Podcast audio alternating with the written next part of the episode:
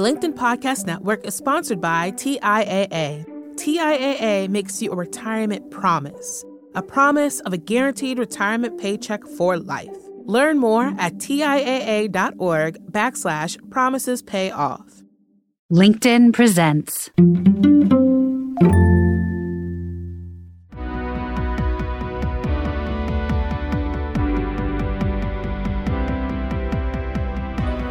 I'm Morra Aarons-Mele, and this is The Anxious Achiever, the show that looks at the intersection of mental health and work and how we can all do both better.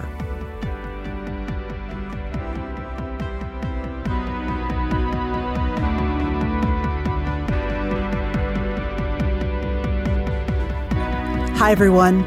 I'm so excited to tell you that my book, The Anxious Achiever, in large part inspired by the conversations I have on this show, is available for pre order. The book comes out next spring, but I would be so grateful if you pre ordered a copy today. Pre orders are vital to the success of the book. Now, on to the show. You know, I've wanted to do an episode on college admissions and the high stakes of success for a long time. I can't think of a more potent example of how the pressure to achieve, social comparison, financial means, and willpower combine to create a bubbling cauldron of anxiety for students and their parents. Right now is the time of year when many people are thinking about getting into university, and who better to examine this anxiety with me than Ron Lieber, author of the Your Money column for the New York Times and author of the books The Price You Pay for College and The Opposite of Spoiled. And today I wanted to talk about how high achieving parents can do the right thing without putting a huge emotional burden on their young adults. I also want to address young adults who may be struggling with how to define their own success and achievement.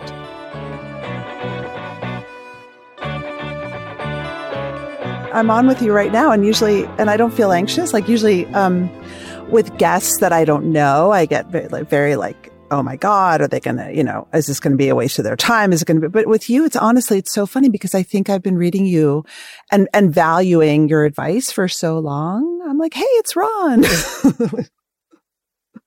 your sort of personal familial circumstances. Like, I don't know if you're a parent or yes. if you've dealt with kids professionally or just just so I know uh, like kind of where oh, we are. have I dealt with kids? Your process and experience, yeah. I have three children. I have a 13 year old eighth grader. I have a 12 year old sixth grader and I have a seven year old second grader. And I live in one of the most competitive suburbs in the US, probably. Now, I, now, now, do do we want to stop and interrogate that um, now, as if we're in the middle of the conversation, or do we want to get to that, or do we not want to talk about you at all? Because this this notion of using, I, I'm always interested to hear the adjectives that people use to modify their communities, mm. and how does one even define competitive? What does that even mean? You know, I know we're here for you to ask the questions, but I find that extremely curious and worthy of um, a not short amount of discussion. Let's let's do it, Ron. I always joke that my podcast is like free therapy for me. So you know, what do I mean by I live? This is actually probably useful for listeners as well. I have the great good fortune and privilege to live in a town that people from all over the world pay ridiculous amounts of money to live in because our public school system is really good. And honestly, one of the things I love is I love being a public school parent because I love the community. My kids play sports. We all know each other from so many walks of life around town. But my eighth grader said to me recently, all my friends are already planning where they want to go to college. And like, you know, if they're not in math Olympiad, they are learning six languages and everyone goes to Russian math. And it's just a lot. And I'm sure you hear this all the time. I don't actually know what Russian math is, and oh. uh, I'm proud of it. Oh, Russian math. Russian math is is truly a Russian method of teaching math that is in only a couple communities in the U.S. I think it's in Bethesda, it's in the Boston suburbs, and it's in like Palo Alto. so there you go. Oh my gosh! And the definition of success? Well, okay, let's actually is, is what? that was going to be my first question because you write stealing stealing from a, a great writer as well. When in the course of human events, it becomes necessary to address the big cosmic issues that we face at all of life's turning points, I often ask friends, family, and readers the same two questions. What is the definition of success? And then, how much is enough? Yeah, and it's not meant to be some big grand declaration or proclamation. These are not rhetorical questions. You know, they're designed to be centering in a way that I hope, you know, the best therapy often is. But they're not easy questions to answer, Mm-mm. right? Because they require parents to take a step back and then like five more steps back and you know sort of interrogate themselves about whether they're parenting for themselves or for the sake of their children right? And you know what does success mean? I don't know. I mean sometimes at these moments i try to remember what coach wooden said. So when i was in eighth grade and playing basketball our coach steve polis had us memorize what Coach John Wooden, the legendary UCLA men's basketball coach, um, used to say to his players, which is success is a peace of mind that is the direct result of the self satisfaction of knowing that you did your best to become the best that you, you, you are capable of becoming. Right. So there's nothing in there about math. There's nothing in there about the Ivy League what there is, is a peace of mind that feels pretty closely synonymous with happiness, mm. right? Satisfaction. You've done your best and you feel good about it. Yeah. What's not in there is that myself isn't differentiated from all the people who've worked so hard to get me where I am right? Coach Wooden is, is assuming that you have your own sense of self and success and you've defined it for yourself. Well, so the interesting question there, right, is whose success are we talking about in right. this context, right? Again, success is a peace of mind, right? Direct result of self satisfaction of knowing that you did your best, right?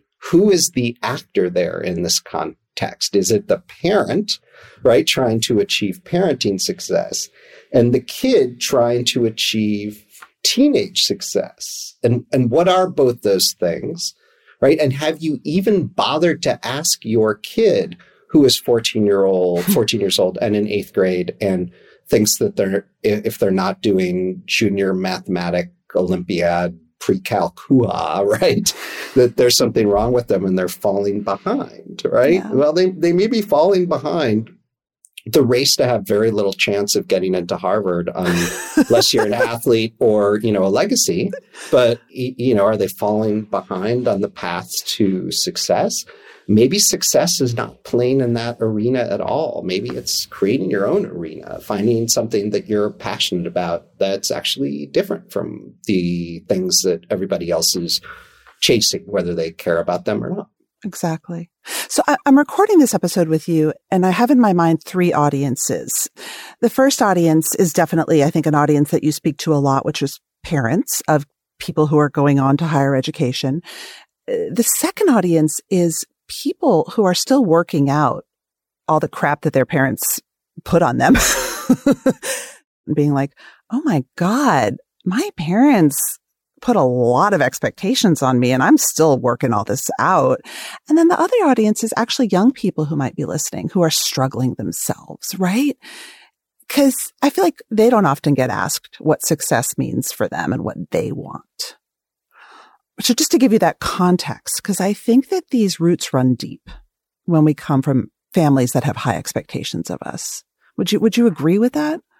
Sure. Yeah. The effects are kind of long lasting.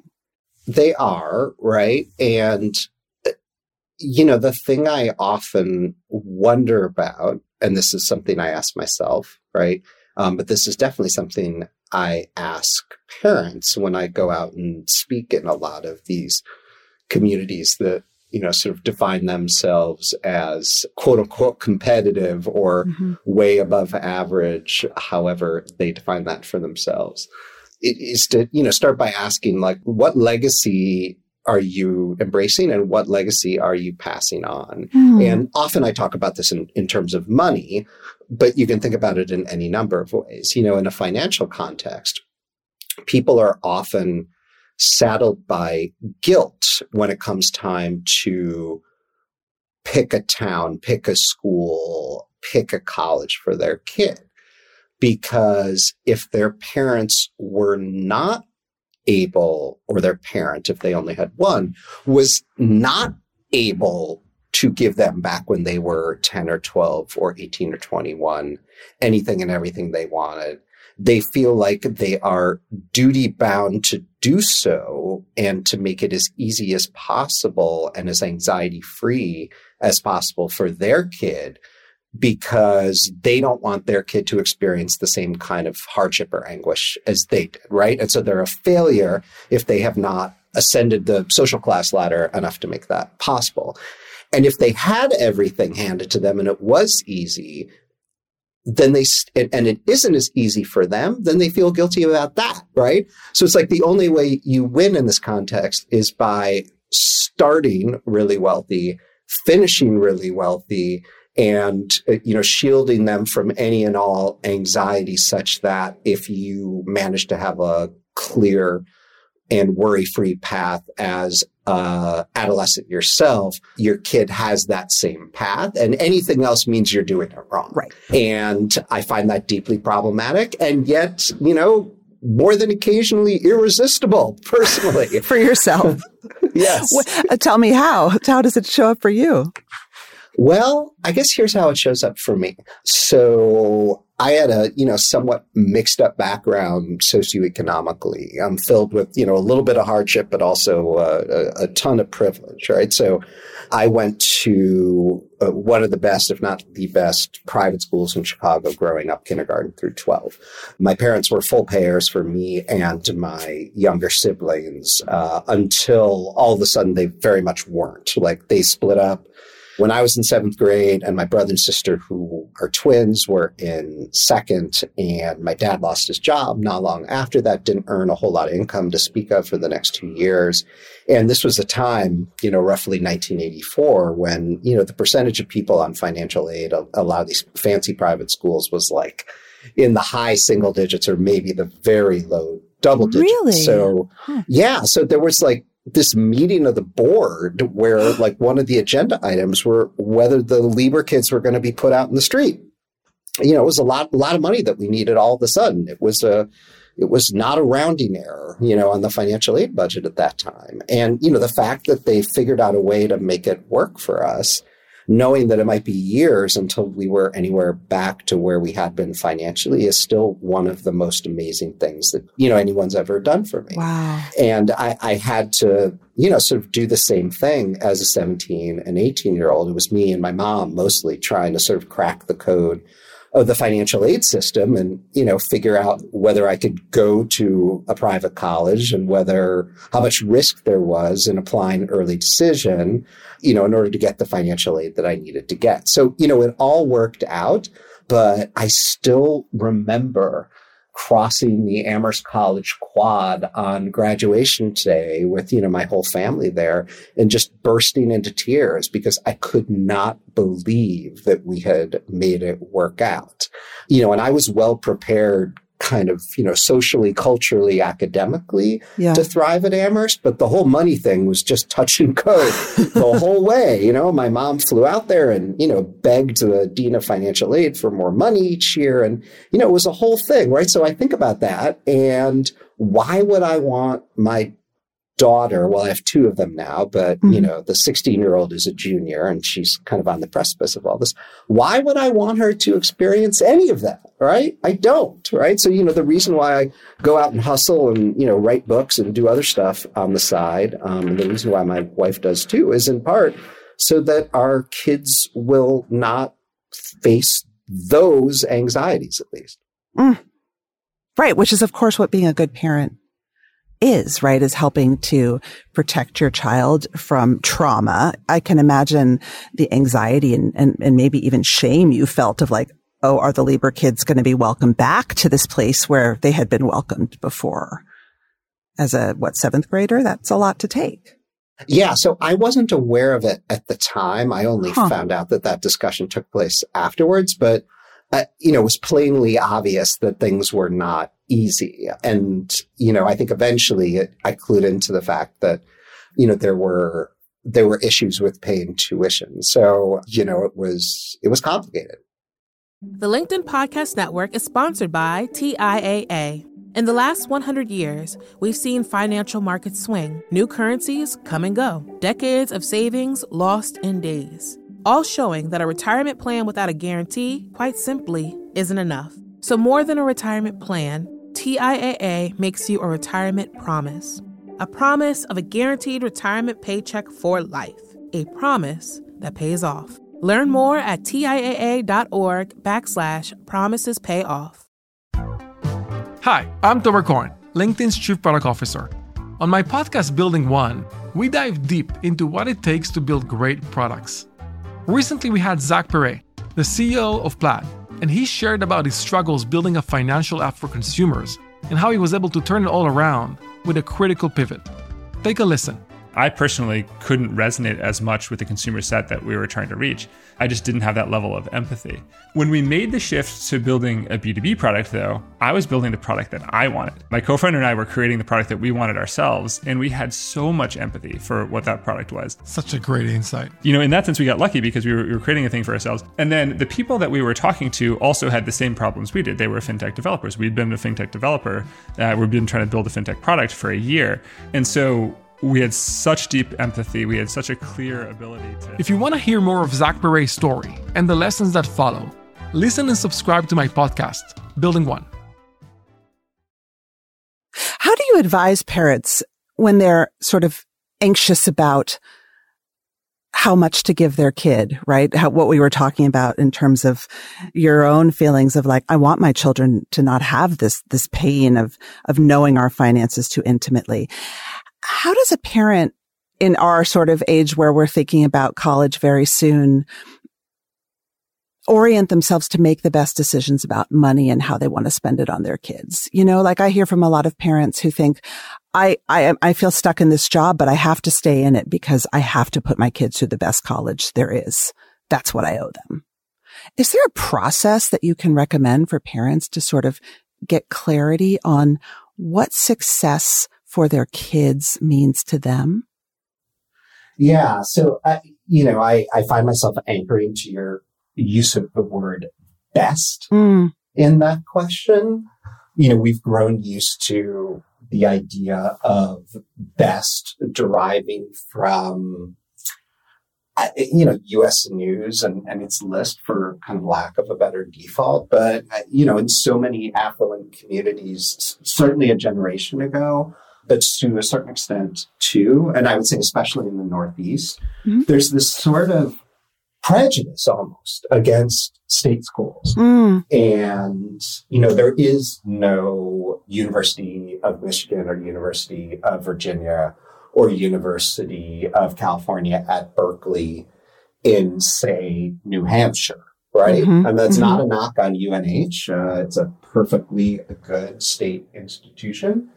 But I guess I would, you know, sort of stop and ask people to sort of check themselves on that. Because the problem with these best colleges lists is that they're not defining the, the, the consumer of residential undergraduate higher education in any particular specific way.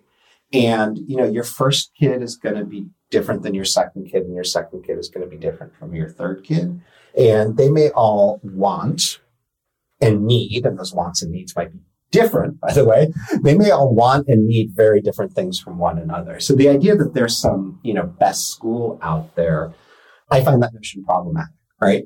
And so I, I guess where I'd encourage people to start is to make sure, first of all, if there are two parents in the household, that those parents agree on their ability to pay for college or borrow mm-hmm. their willingness to do so, any gap between those two things, and making sure that whatever sacrifice is going to be necessary is a sacrifice that both people can live with. Right.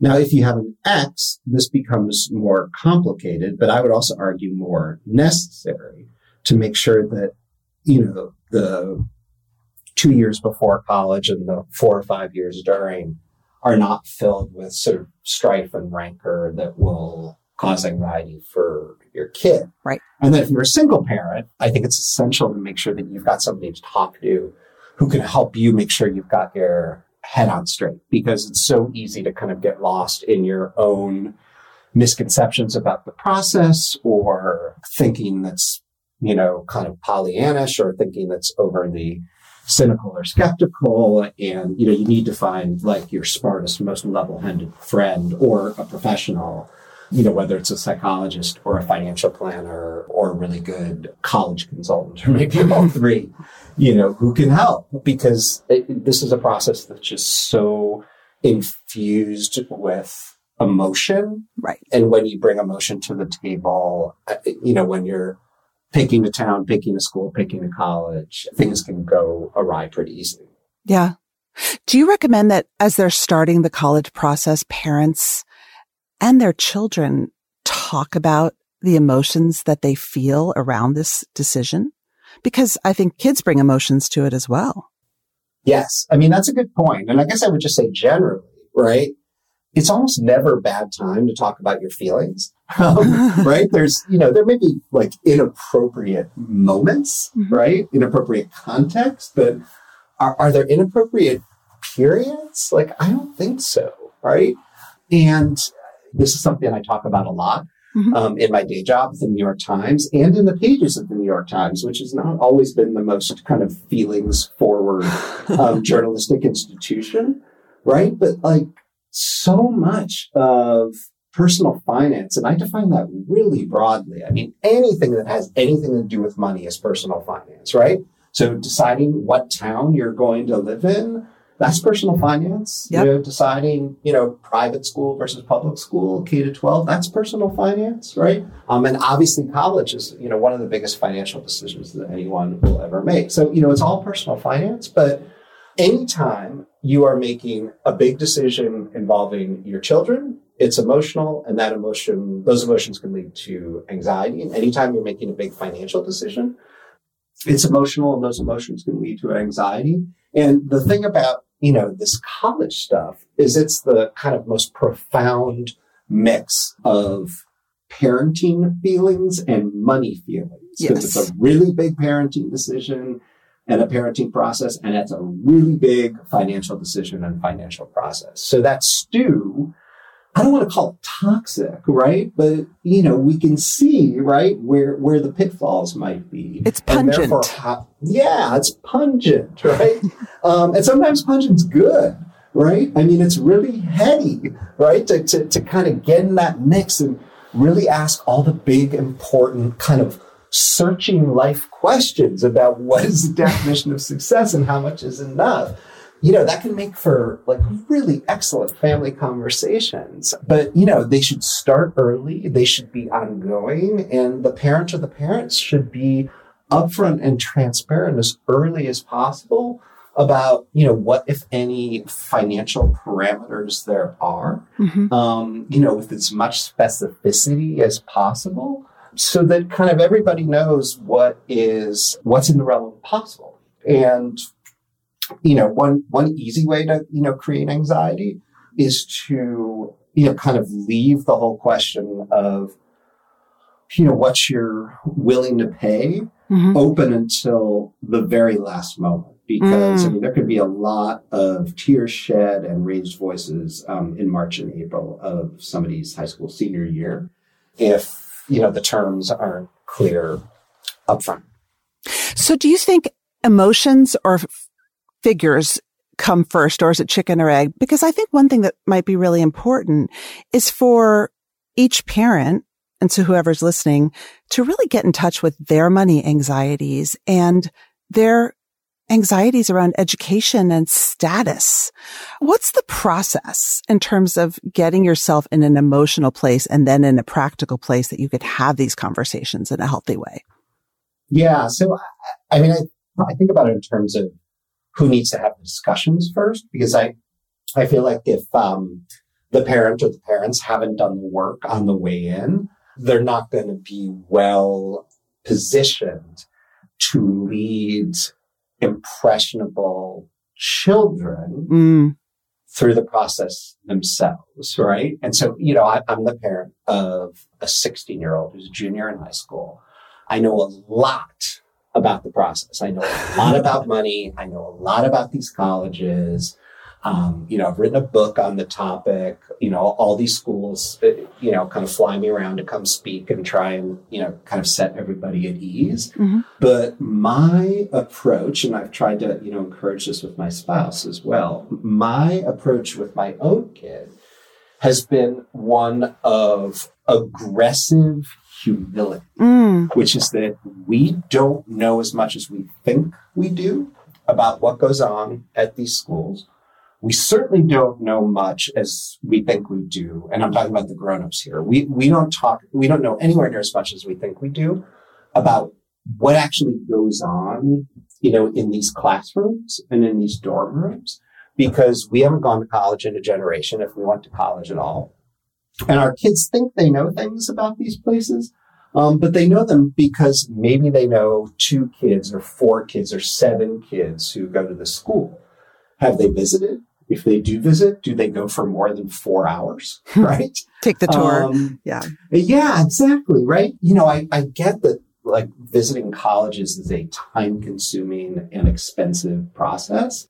But to the extent that you can spare the time and spare the money, I mean, most people do it wrong.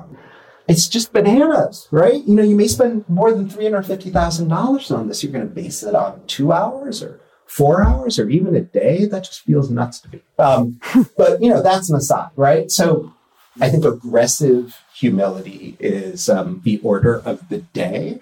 Um, but with aggressive humility also comes aggressive questioning, right? Mm. Parents questioning themselves aggressively, parents um, effectively ordering their children to question themselves aggressively, doing the actual questioning of the children aggressively if necessary, and then questioning the schools aggressively. You know, we tend to treat this whole process like we're supplicants. Yes. Um, right? Yes. And I, you know, enough of that. Right. This is a this is a consumer experience. Right. We are about to spend potentially hundreds of thousands of dollars. And these schools, you know, sort of think that they answer to no one, at least, you know, the most rejective ones. And I'm sort of done with that, right? I mean, they owe us a lot more information than they currently provide, and they're not going to give it out unless more of us start asking for it. Why are we so anxious in the face of these institutions? I mean, I think a lot of it is that we do. We feel humbled. We feel uh, uncertain. We're, we're anxious. These famous institutions, you know, everything's on the line and we better not mess up. Where does that come from? Well, I, I think it comes from snobbery, right? Snobbery, own, really? Yeah, it comes from our own, you know, perception, kind of rightly or wrongly, and I would say mostly wrongly, but not completely. the, you know, the, the the name that the name on, you know, your kid's degree is going to matter so much to somebody else that this is worth being anxious about to make sure that right you know you can afford private versus public or you know super rejective private versus, you know, sort of slightly less rejective private.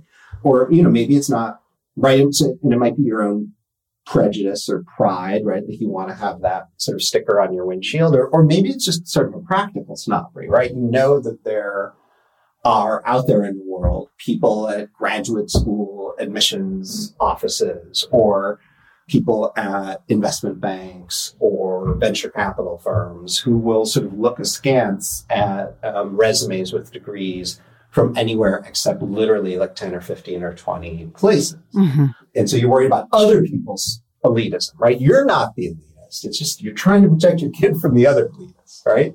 Well, I, I was going to ask you because I, you know I spend a lot of time on LinkedIn. This podcast is sponsored and it's a LinkedIn podcast. University is a tremendous tentpole. It, it's it's something that really anchors a lot of our professional selves and our professional lives, both from a, a, symbolic sense. My husband is a William and Mary alum, and you know, we, I always joke we make a pilgrimage down to William and Mary. It's like a holy place in his mind because it really it really changed his life profoundly, and so he has a lot of his own personal symbolism in that university.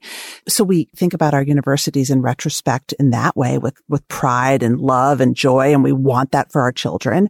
And then sometimes we have kids who are like, nope, I am an elitist. This is what I want. And we're like, okay, well, I'm on board for that. We're going to make it happen. Like, I think a lot of this has to be about being honest about what you really want and what is important to you. And then maybe separating it from what's important to your kid. Like, can you talk about that a little bit? Like, there's so much symbolism in university around the world. Sure. I mean, there's a part of me that wishes that some or another name brand institution, whether it's a graduate school or a place that's a really popular place to work for 22 year olds, would just up and announce one day that we are no longer going to hire 22 year olds who put their undergraduate institution on their resume. Um, and if your undergraduate institution is on LinkedIn, we're not going to hire you either. Wow. Right? What if it just ceased? What if it just ceased to matter? Oh my God. What an experiment that would be. Yeah. Look, you know, part of, I mean, here's something to think about in that regard, right? If you're trying to think about um, in a college context, like what the definition of success is, what you're seeking or shopping for. I mean, you, you could apply this in the same way. Um, you know, if you're shopping for a town or a suburb or, mm-hmm. or shopping for, you know, a sleepaway camp or, you know, shopping for a house of worship, right? When I think about college and when I ran around the country trying to, you know, get parents to explain themselves um, to me, eh, you know, when I asked them, like, what is college for? It was pretty clear that nobody ever asked them that question before. It took a lot of like hemming and hawing and drawing out. But mm. what eventually emerged was, you know, sort of three things, right? You go to college for the learning. You go to college for the kinship, mm-hmm. right? The people who will pick you up and carry you through your life, whether that's your friends or the mentors you meet along the way. And then you go for the credential, right? Mm. The credential is where the snobbery comes in, right? Because, you know, Goldman Sachs will, you know, hire from Penn, but I can guarantee you um, they don't have anywhere near as many people at Goldman from Penn State as they do from Penn, particularly in the first year analyst program that hires all the 22 year olds, right? Right. but learning, right? You know, the University of Michigan, Berkeley, like these are storied institutions um, but how much access are you really going to have to a professor as an undergraduate there? How much opportunity are you going to have to do real hands-on research and forge, you know, mentor-mentee relationships at places like that? You know, maybe, maybe not so much right? But kinship, I don't know, you know, the University of Michigan, I mean, that's an extremely strong alumni network. Right. You know, alumni go back there all the time. And there are all sorts of ways, whether you, you know, work at the Michigan Daily working on the newspaper or are in a fraternity or sorority, you can forge lifelong bonds at that place. And, you know, I know all sorts of people who have, right? And, you know, the credential, you know, maybe, I mean, let's like go back to New England here, right? Um, maybe the, you know, the credential from the University of New Hampshire is not going to mean as much on Wall Street as the credential from, you know, Dartmouth College in Hanover, New Hampshire might. But I can also tell you that there is a slow but growing number of employers, and, you know, I talk to them from time to time, who don't want to hire entitled kids from Ivy League institutions. Hmm. There is a form of anti snobbery snobbery sort of growing up. And I only think it's going to grow, you know, as this affirmative action case over, you know, legacy admissions and yeah. racial discrimination, you know, kind of winds its way through the Supreme Court this year, where people sort of feel like, you know, that game is rigged, right? That Ivy League game. And it's a lot of, you know, rich athletes and legacy kids and, you know, people with various privileges and advantages. And, you know, there, there's resentment towards that, right? And it may start to show up in hiring. So, I, you know, it's just hard to know, right? Like, if you think it's worth all of this money and time to, you know, chase the gold plated credential and whatever sacrifice, including emotional sacrifice, is necessary to get there, like, what if it isn't actually going to give you the things that you think it will in terms of, you know, credentialism? What if it does the opposite of that? You know, the world is kind of an unknowable place. I guess my question though also is and, and is it true that high achieving parents tend to create these more pressurized situations for their children? I mean, is, is there, is there data behind that? Uh, I mean, there is good data on the prevalence of anxiety diagnoses mm-hmm. in more affluent communities. And, you know, this was something that people sort of looked at with arched eyebrows 10 or 15 years ago when the research first started to emerge. Cause it's like, what do these kids really have to worry about so much? Or, you know, it's also possible that there's just like better and more diagnoses because there are more practitioners who service. Yeah. Um, you know, more affluent kids, but you know, there is a fair amount of pressure um, that is put on these kids by their parents, or they just feel it you know, being in more affluent communities where there tend to be more sort of, you know, hyped up uh, college admissions trials. But, you know, that's not to discount the amount of anxiety that exists and is pervasive in, you know, all sorts of low income communities where, you know, kids face, you know, kind of pressure of all sorts, right? So, you know, it's possible to um, place too much emphasis on this, but you know, I do think it's real. That again, you know, when we're talking specifically about college pressure, you know, there are certain relatively low income, but, you know, super striving immigrant or, you know, first generation communities mm-hmm. where, you know, the pressure to succeed, you know, is its own uh, emotional roller coaster. And so I don't know that the affluent kind of have a lock on this, but um, I, I, don't think I so. I would not discount it either. That's interesting. I mean, sometimes I think that people are just in pursuit of excellence and that's who they are. And maybe their parents were, maybe their parents wouldn't. But I, I, if you have that kid or if you are that person, that kid and you're listening, is there a point in which you say, you know what? I want to pay the price. I want to go for this. I want to go into debt because it means that much to me. What do you say to those people?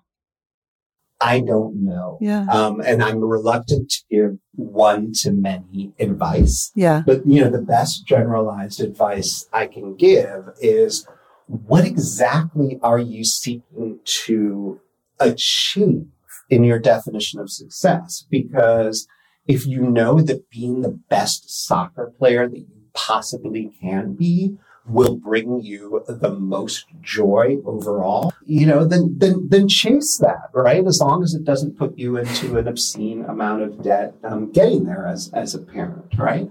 If your goal is to be a conservation biologist in the field with a PhD, but also a tenure track teaching job, I mean, it, you know, it's probably harder to achieve that than it is to get a job at Goldman Sachs. I mean, the odds of hmm. not just getting into a good PhD program, but also getting a tenure track job and then getting tenure, you know, those, those are all really hard things to do. But there are ways to chase that dream that don't require $350,000 over four years, right? And so I guess, you know, I would just encourage people who have certainty around particular goals to ask a ton of questions, right? To be unafraid of, you know, sort of building the spreadsheets and making the question lists and reaching out to dozens of people as opposed to two or 3 mm-hmm. you know, before they get themselves into a whole pile of debt because more often than not, it's not necessary.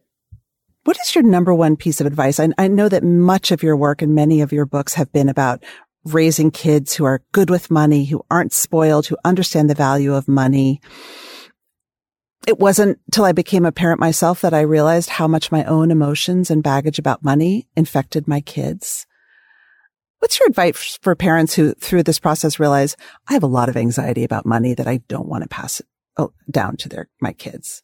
Yeah, I you know I, I guess it has to start with you know sort of conversations that take place early and often. I, you know, it mm-hmm. still amazes me. It doesn't surprise me, but it, it amazes me and, and saddens me that people who are getting married or thinking about entering into long-term partnerships that there is not as much discussion about like sort of money baggage and money habits and establishing mm-hmm. money habits and money goals going forward before you make a long-term commitment to someone, whether it's marriage or, you know, becoming a parent with them, as there might be.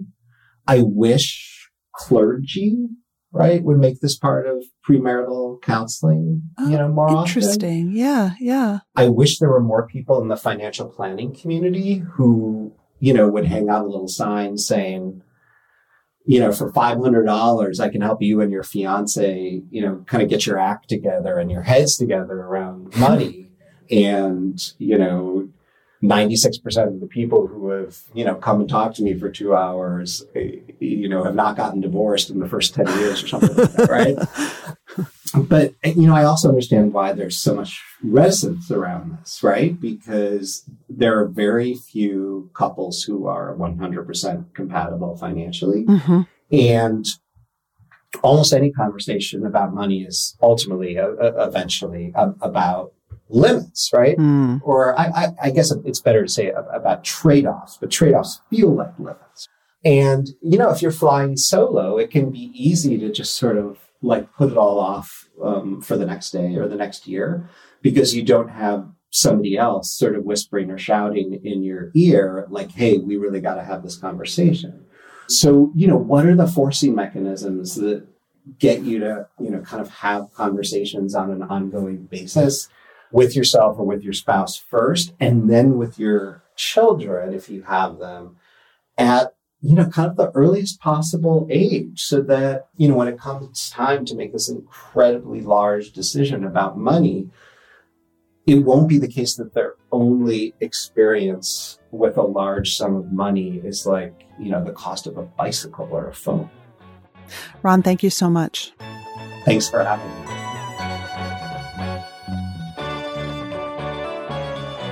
That's it for today's show. Our show is produced and edited by Mary Dew. Our assistant producer and sound engineer is Nick Krinko. Many thanks to the LinkedIn Presents family, to all of our guests for sharing their stories, and to our advertisers who bring you the show.